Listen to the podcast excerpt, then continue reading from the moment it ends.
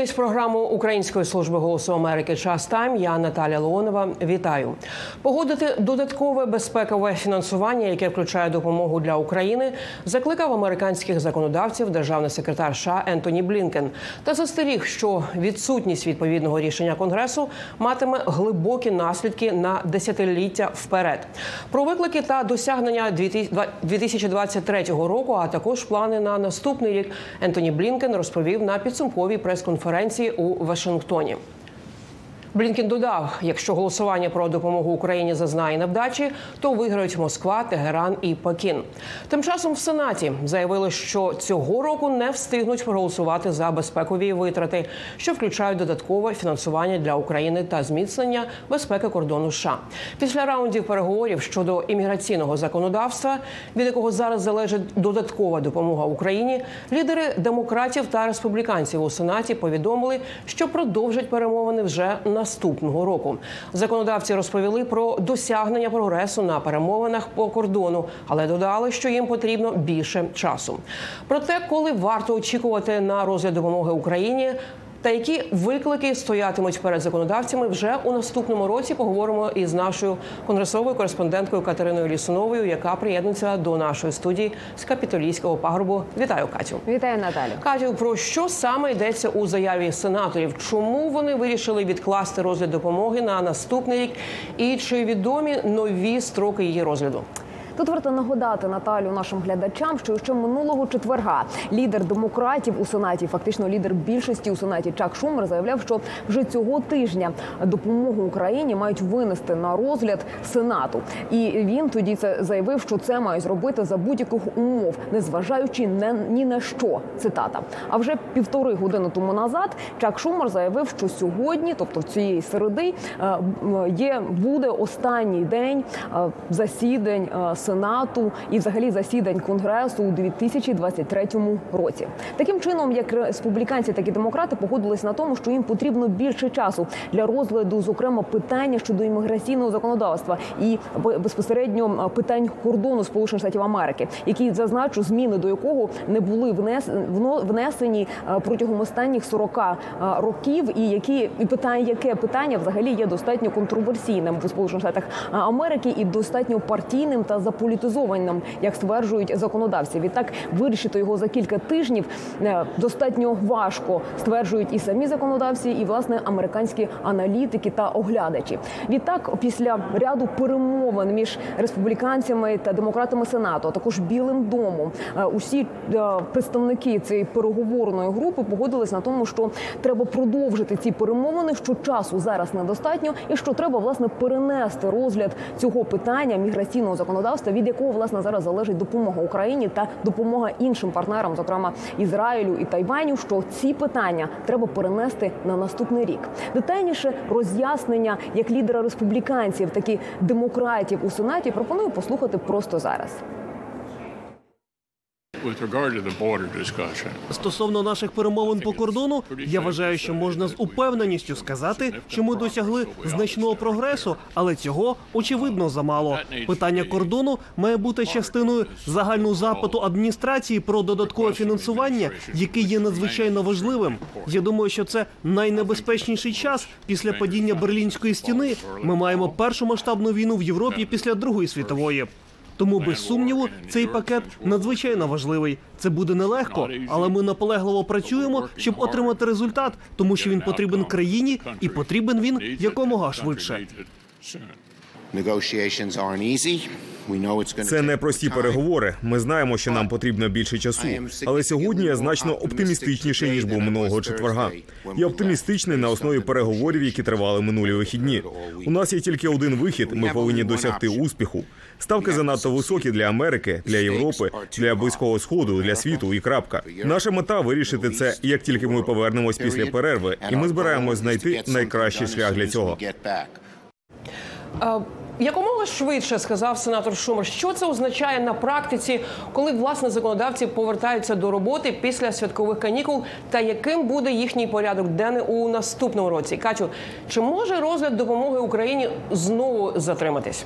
Насправді, ризики такі дійсно є, тому що взагалі за розкладом Сенат повертається до роботи восьмого січня. Нагадаю нашим глядачам, що вчора ми транслювали велике інтерв'ю із конгресменом-демократом Палати представників Майком Квіглі, який також є співголовою Українського конгресового кокусу. І так от він заявив, що найімовірніше на розгляд допомоги Україні варто очікувати всередині січня. Але варто нагадати також нашим глядачам, що короткострокова резолюція про тимчасове фінансування уряду, яка була погоджена у двох етапах, завершується, принаймні перший її етап, вже дев'ятнадцятого січня, а другий – другого лютого. Відтак, вже всередині січня буде одним із важливих пріоритетів для Конгресу – це уникнути шатдауну, тобто, тобто припинки, припини, припинення роботи уряду. Тому що загалом одним із найважливіших пріоритетів на початку наступного року для Конгресу буде погодження бюджету на увесь наступний рік для уряду Сполучених Штатів Америки. Від і цей, це питання стане гострим вже всередині січня. Відтак, вже наступного року, всередині січня, Україна може питання України може знову опинитися другим або третім у, на, у сходинках пріоритетів у Конгресі і взагалі у Вашингтоні. Окрім того, також варто пам'ятати, що навіть якщо Сенат погодить законопроект про додаткову допомогу Україні і таки, таки подолає усі суперечки щодо кордону і щодо міграційного законодавства, після того, як це проголосується у Сенаті, далі мають цей самий законопроект винести на голосування Палаті представників. І це означає, що далі його розглядатимуть в Палаті, де більшість зараз республіканців, частина із яких виступає категорично проти допомоги Україні. Відтак, цей законопроект має подолати спочатку усі перемовини, подолати питання кордону та міграційного законодавства, буде винесеним у Сенаті, потім проголосованим у Палаті представників, і це все потрібно встигнути до того, як уряд знову стане опиниться на межі шатдауну. Таким чином, вже наступного року, у січні, головним ризиком для України знову буде питання часу, а точніше обмаль часу, якого не вистачатиме, можливо, ймовірно, для розгляду усіх цих питань для Конгресу, а також, можливо, не вистачатиме і для України, і, власне, українських військових, які потребують військової допомоги вже зараз. Дякую, Катю, за твою роботу. Будемо обов'язково стежити за роботою Конгресу і далі. З нами на прямому зв'язку була наша конгресова кореспондентка Катерина Рісунова, яка стежить за просуванням затвердження Конгресом додаткової допомоги Україні. А ми рухаємось далі.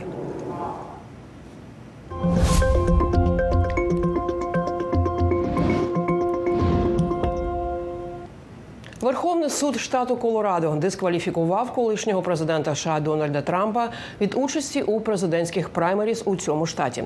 Саме праймеріз, які відбуваються у п'ятдесяти штатах, окрузі Колумбія та п'яти американських територіях, визначають, хто представлятиме партію на виборах президента у дві тисячі двадцять четвертому році.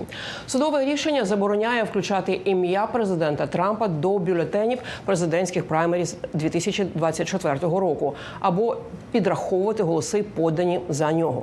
Таке рішення було прийнято через роль екс-президента в подіях шостого січня двадцять першого року у США, коли натовп увірвався до будівлі Конгресу, погрожуючи зірвати засвідчення результатів голосування на президентських виборах. У цій справі розбиралась моя колега Оксана Бедратенко. Ми маємо нагоду долучити її до нашої студії. Вітаю, Оксано. Вітаю, Наталі. Оксано, що тобі відомо про деталі цього судового рішення і якими будуть його наслідки для колишнього президента Дональда Трампа, який, нагадаю, є лідером серед республіканців у цій президентській кампанії? Так, Наталію, саме так, як ти сказала, Верховний суд штату Колорадо дискваліфікував колишнього президента США Дональда Трампа від участі в праймеріз. На цих виборах буде визначатися, хто представляти, представлятиме партію на виборах президента дві тисячі двадцять четвертого року. Суд заборонив вносити кандидатуру Трампа і підраховувати голоси, які можуть бути подані за нього. Оглядачі вже охрестили цей, це рішення історичним. Вони сказали, що воно може змінити обличчя президентської кампанії, президентських виборів у США наступного року і навіть покласти край політичній кар'єрі Дональда Трампа. Кампанія президентська Дональда Трампа одразу відреагувала на ці повідомлення. Вони назвали суд заангажованим і пообіцяли негайно оскаржити рішення в головному суді країни, це у Верховному суді. Керівництво республіканської партії, як і очікувалось, підтримало свого найрейтинговішого політика і вже оголосило збір коштів на користь юридичної боротьби Дональда Трампа для того, щоб він зміг оплатити видатки і, як сподіваються республіканці, виграти цей спір. Сам Трамп ще не коментував саме цю справу, однак він напередодні зустрівся з виборцями в Айові, і він назвав нісенітницею будь-які спроби викреслити його ім'я з бюлетенів для голосування, а також звинуватив демократів у тому, що ті будь-яким способом намагаються не допустити його до виборів. Покручений Джо Байден та крайні ліві лунатики відчайдушно намагаються зупинити нас усіма можливими способами. Вони готові порушити Конституцію США на небачених раніше рівнях, аби виграти ці вибори. Ти згадала, що справа може бути в останній інстанції розглянута Верховним судом США, вирок якого є остаточним. Більшість суддів нинішнього Верховного суду є консерваторами. Згадаємо лише про деякі нещодавні рішення, йдеться про заборону списувати студентські борги чи фактичне скасування абортів, які є відображенням республіканських позицій. Які шанси, що Верховний суд таки прийме рішення проти колишнього президента і він не зможе брати участі у президентських перегонах? Так, Наталю, справді це рішення безпрецедентне, цей судовий процес. В серці його є чотирнадцята поправка до Конституції. Поправка забороняє тим, хто брав участь у заворушеннях чи повстаннях проти Конституції, потім балотуватися на виборах на посади, які мусять цю Конституцію захищати. І суд більшістю голосів, це чотири судді проти трьох, сказали, що є чіткі і переконливі свідчення того, що Дональд Трамп таки брав участь у заворушенні. Йдеться про події шостого січня дві тисячі двадцять першого року, коли розлючений натовп пішов на штурм американського парламенту, Капітолія, загрожуючи зірвати сертифікацію президентських виборів. На той час тоді переміг чинний президент США Джо Байден. Але є і велика опозиція до цього рішення. Троє суддів висловилися проти, не підтримали це рішення і обґрунтували свою позицію так, що поки що немає чіткого вироку щодо участі Трампа у цих заворушеннях. Тому оглядачі кажуть, що, можливо, суд і не стане на бік тих, хто домагається дискваліфікації. Дуже переконливий, правда ж? Аргумент, що тому, хто підбурював до заворушення проти Сполучених Штатів, не дозволено брати участі у виборах президента Сполучених Штатів. Друга частина – це позиція захисту, що вироку проти нього немає. Тому питання... Інші ж оглядачі вказують на те, що дискваліфікація колишнього президента США Дональда Трампа з цих виборів може навіть відкрити можливості для республіканців. Так, наприклад, дати можливість республіканським виборцям підготуватися до праймеріз, які заплановані на березень, і обрати якогось іншого кандидата. Наприклад, так вважає колишній юрист з питань етики Білого дому і теперішній професор університету американського, це Річард Прайн. I believe this is the correct interpretation of the United States Constitution, fourteenth amendment, section three. Я переконаний, що це вірне тлумачення третього розділу чотирнадцятої поправки до Конституції, і Верховний суд Колорадо правильно вирішив. Є кілька варіантів, як Верховний суд США може підійти до справи. Перше, що я вважаю, Верховний суд має зробити, просто підтвердити рішення Верховного суду Колорадо і сказати іншим штатам, що Трампа дискваліфіковано. Тоді республіканська партія зможе обрати іншого кандидата. кандидата. Є інші висококваліфіковані кандидати в президенти серед республіканців. Губернаторка Нікі Гейлі з Південної Кароліни та інші, і виборці-республіканці повинні мати можливість обрати кандидата, який відповідає вимогам для участі у виборах.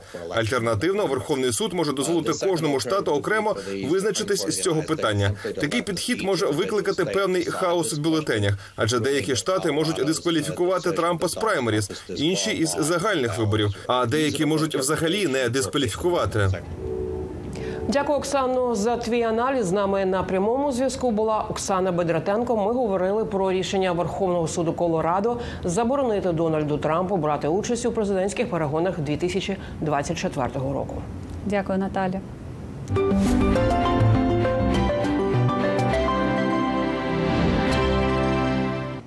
Понад двісті журналістів з українських та світових видань були акредитовані на прес-конференцію президента Зеленського дев'ятнадцятого грудня дві тисячі двадцять третього року. Утім, не усі бажаючі потрапили на цей захід.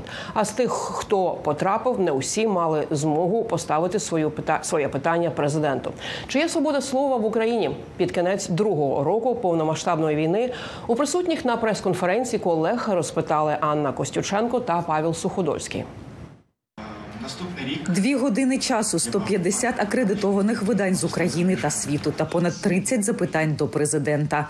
Такою була підсумкова прес-конференція Володимира Зеленського дев'ятнадцятого грудня дві тисячі двадцять третього року. На прес-конференції президента Зеленського усі представники видань могли вільно задавати питання, ніякого попереднього погодження питань або певного списку попередньо поданого цих питань не було. Утім, як зазначив прес-секретар президента Сергій Нікіфоров, була певна селекція допущених до заходу медіа, як з точки зору їх репутації, так і з точки зору національної безпеки.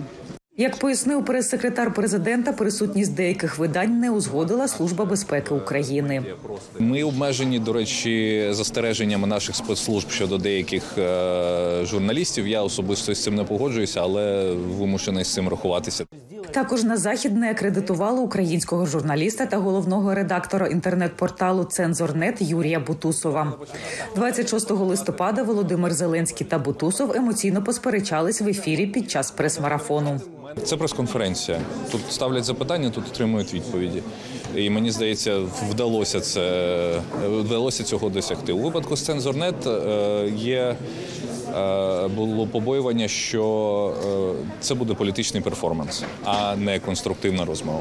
Бити вигляд, що тільки певний конкретний журналіст може поставити певне конкретне запитання – це неправильно. Тут були передові журналісти з України, з усього світу, тут видання, які отримували пуліцерівські премії, тому вважати, що якесь запитання залишилося без відповіді, яке є справді важливим – ну це неправильно.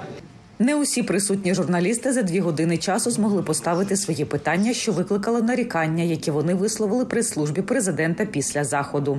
Другою причиною незадоволення частини присутніх медіа став так званий марафон «Єдині новини». Люди його не дивляться, йому не довіряють, а гроші держава на нього все більше виділяє. Проект започаткований двадцять п'ятого лютого дві тисячі двадцять другого. В ньому беруть участь шість головних мовників. Суспільно, один плюс один, група Starlight Media, медіагрупа Україна, Інтер та Рада.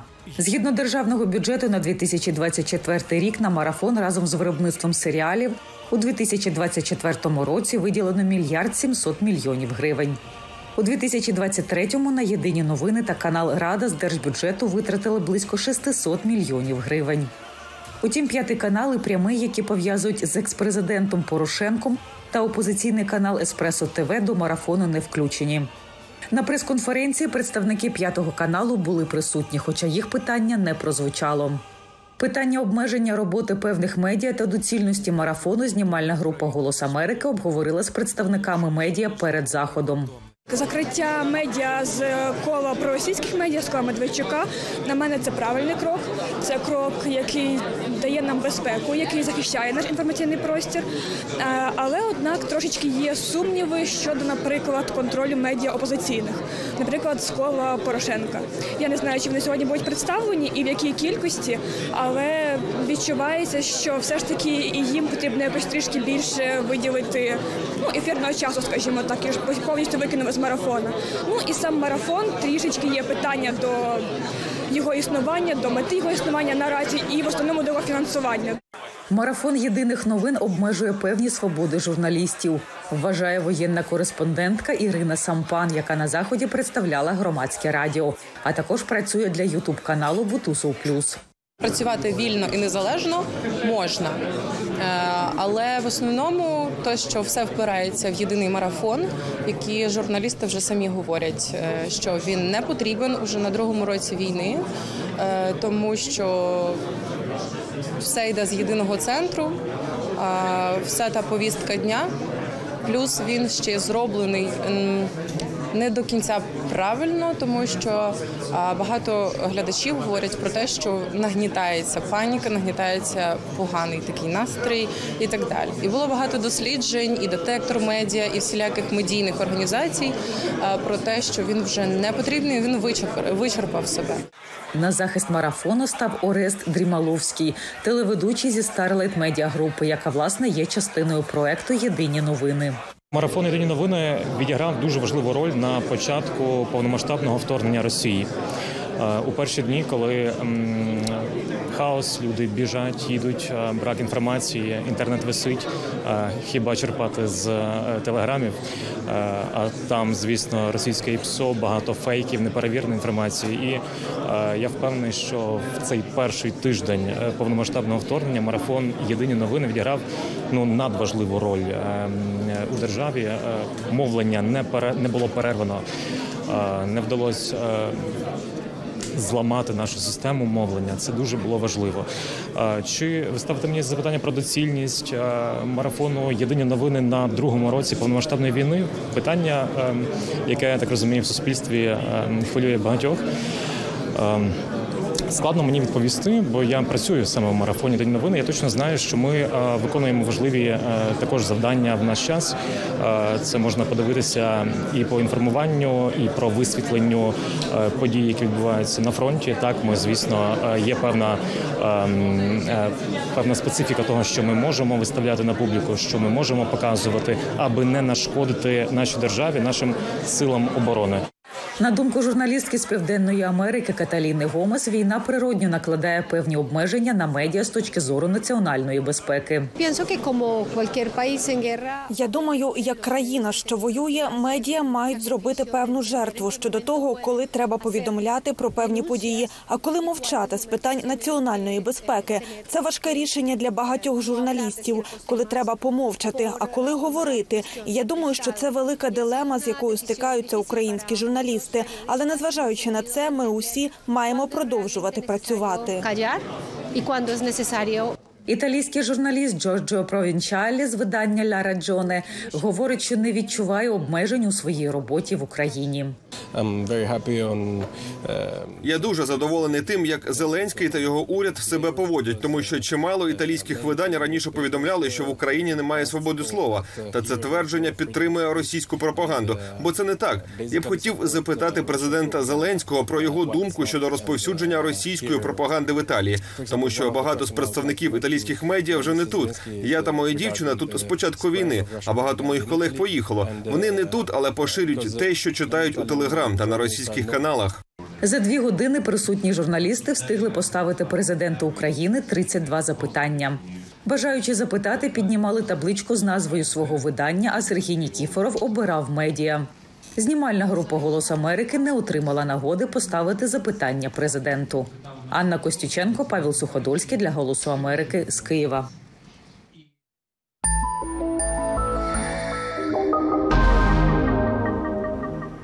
У вівторок одну з найбільших відомих будівель Нью-Йорка Empire State Building знову підсвітили кольорами українського прапора.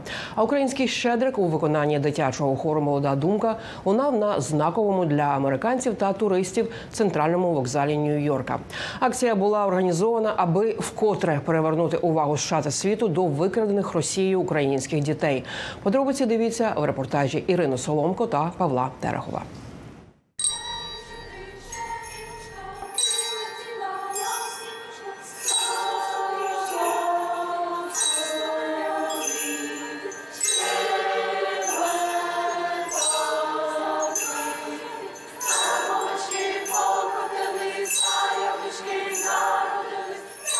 Юні співаки та співачки відомого нью-йоркського хору «Молода думка» хвилюються, адже вперше будуть співати у стінах Гранд-Централ, аби підтримати десятки тисяч викрадених Росією однолітків.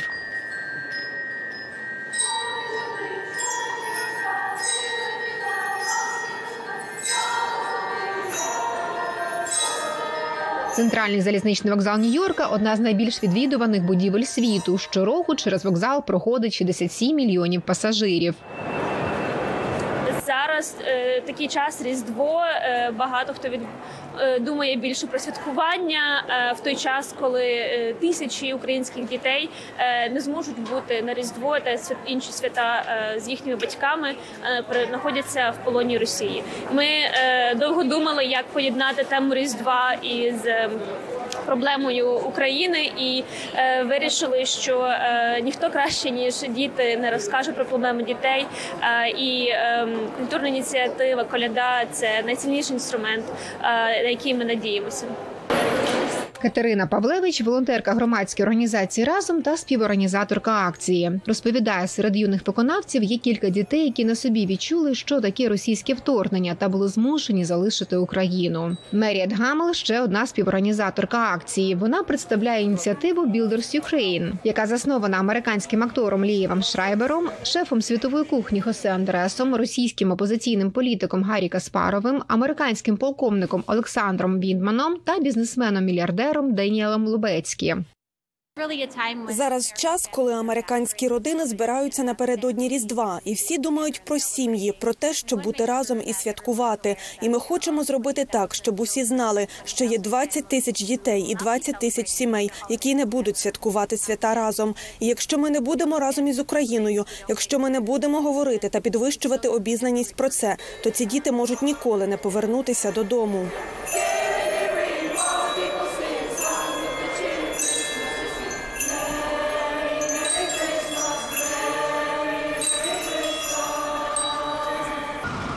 Організатори прагнули привернути максимальну увагу до питання депортації українських дітей, тому окрім виступу «Молодої думки» на Гранд-Централ, вони домовилися підсвітити українськими кольорами Empire State Building, не менш знакову для американців будівлю. Зробив це особисто Лієв Шрайбер.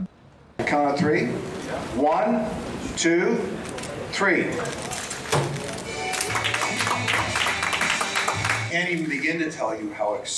Я навіть не можу передати вам, як я тішуся, що повернуся сьогодні додому ввечері та побачу Empire State Building, освітлений кольорами українського прапора. Не забуваємо про боротьбу українського народу. Давайте не забувати про майже двадцять тисяч українських дітей, яких викрали зі своїх домівок і вивезли через кордон до Росії. Я неймовірно вдячний, що ми матимо ось цю одну ніч у цих кольорах. Я був би радий, якби вони горіли доти, поки кожна дитина не повернеться додому. Тому сподіваюся, коли ви побачите ці вогні сьогодні ввечері, це нагадає вам не лише про Україну, а й про ваших дідусів і бабусь, і боротьбу, яку вони пройшли, щоб ви опинилися тут. Для посилення уваги організатори також створили відеографіку з майже двадцятьма тисячами різдвяних шкарпеток, символом американського Різдва, в якій Санта-Клаус кладе дітям подарунки. Ми хотіли візуалізувати, скільки дітей зникло безвісти, тому що коли ви кажете число, це просто число. Тому, візуалізувавши це різдвяними шкарпетками, ми показуємо, що вони будуть порожніми, бо ці діти не зі своїми сім'ями, вони не вдома. Відеографіку організатори спроектували на будівлю центрального вокзалу, а також на Бруклінський міст – ще один символ багатомільйонного міста. З Нью-Йорка Ірина Соломко, Павло Терехов, «Голос Америки».